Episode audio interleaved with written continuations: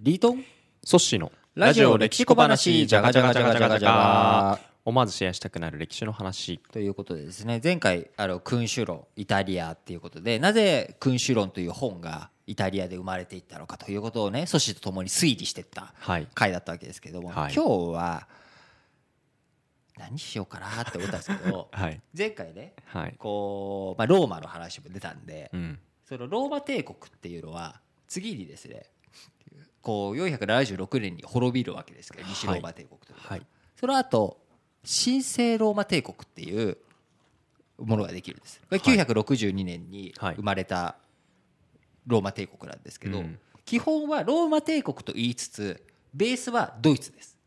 ドイツオーストリアとかその辺がはい。基本スイスとかね、オランダとかその辺も含めた領域っていうのがこの神聖ローマ帝国。はいでこの神聖ローマ帝国という国を2つに分けた大戦争が起きるんです、二つに分けた。宗教戦争が起きるんですね。30年間戦う。おー。1618年から1648年の30年間かけて、そのドイツが荒廃していく。それって僕聞いたことあります？30年戦争ってそうです。まさに30年。そのまんまですそのまんま。でもこの30年戦争で、はいプロテスタントとカトリックってはい。いう2つのこうキリスト教の中でも、まあ、あとはあの正教会とかいろいろあるんですけど、はい。西ヨーロッパの世界の中ではカトリックとそれに対するプロテストはい。プロテスタントっていう抗議をする人たちっていう2つに分かれていくわけです。でカトリックの方旧教。旧なんとかっていうはい。旧教ですね。はい。でプロテスタントを新教といって、はい。新旧両教徒による宗教戦争っていうのが、まあ、うん。30年間荒廃するわけです。はい。でなんでそんなに争ってしまったかっていうと、はい。それ神聖ローマ帝国の中でこうローマ帝国の皇帝さんはいやいやカトリックやろうと。なぜならローマ帝国としてこれはカトリックのローマ法王からはい。王冠をもらってうん。ローマ教皇っていうふうになるわけ。あー、えっと、神聖ローマ帝国の皇帝につくわけです。はいでそれに対して反対する人たちはいやいやプロテスタントだろうみたいな感じで二分されてってしうまったんですね。ん。だからその神聖ローマ帝国の中でいやどっちの宗教で行くのっていう争いを続けていってしまったんですよ。で殺し合いが30年間続いちゃった。辛い。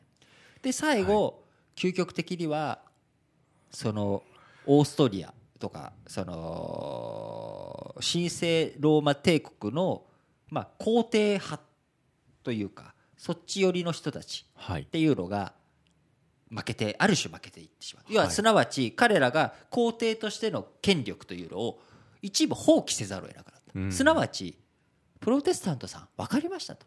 あなたたちの権利は権利として認めますというのが30年戦争の最後にうん。決められた。はい。これがウエストファリア条約。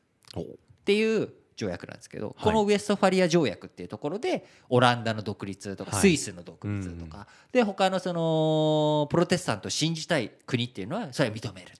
でそういった国に内政干渉しないうんっていうような形で今の主権国家とかそういう人いろんな国が生まれてったのでじゃあ国際法をどういうふうに作っていこうかっていういろんなスタートになっていくっていうことで現代社会のスタート時点はい。とも言われるのがウエストファリア条約なんですけど、はこれ別名があるんですよ。別名。なんていうかっていうとはい。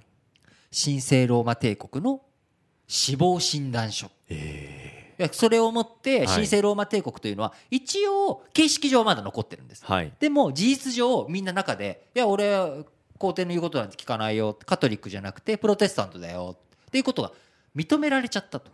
でそうすると形式的には神聖ローマ帝国の中なんだけど事実上皇帝が介入できない領域ができてしまったっていうことで事実上の死を意味していたっていうことで。どんどんどんどん独立してそうそうそうそう、まあ国がちいろんなっちゃくなって。いろんなことがそのみんな国の範囲はあるんだけど結局、はい東京都の言うこと東京都が国の言うことを聞かないとか、はい。山岩手県が国の言うことを聞かないみたいなことになっていってしまったっていうことで、このウエストファリア条約っていうのは神聖ローマ帝国の死亡診断書と言われてるんですね。なんとも皮肉。そう。うん。最終的にはこれまあ1648年の後1800年代の冒頭に、えーナポレオンが本当に神聖ローマ帝国を解体するんですけど、はい。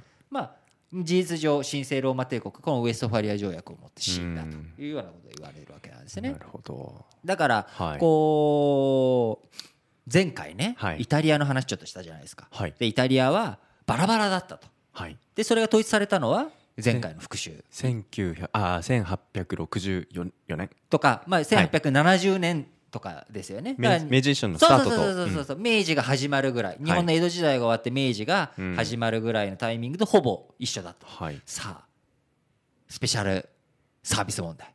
ドイツはこれでバラバラになっちゃったわけですよね。神聖ローマでみんなバラバラになっちゃった。これが統一されたのは一体いつでしょドイツが統一されたタイミング？うそうこれも1860年ぐらいなんじゃないですか。そういうことなんです。すごい。1871年にドイツ帝国が成立するはい。ということで、えーこのドイツ帝国の成立が1871年、なのでほぼドイツイタリア、はい。日本っていう国がはい。その一つの国家として統一されて日本のその幕藩体制で、まあ、薩摩藩とかはい。いろんな藩がバラバラだったとすれば大日本帝国が成立したタイミングということ、うん。えーイタリア王国ドイツ帝国。大体同じタイミングにみんうなん。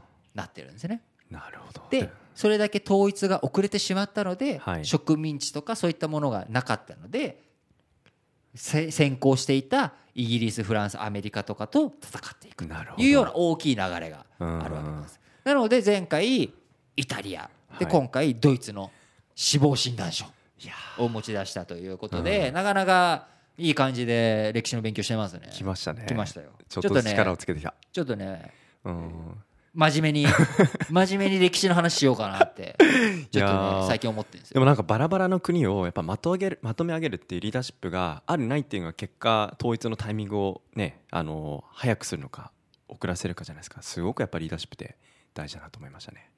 ラジオ歴史小話お相手リートンとそしてでした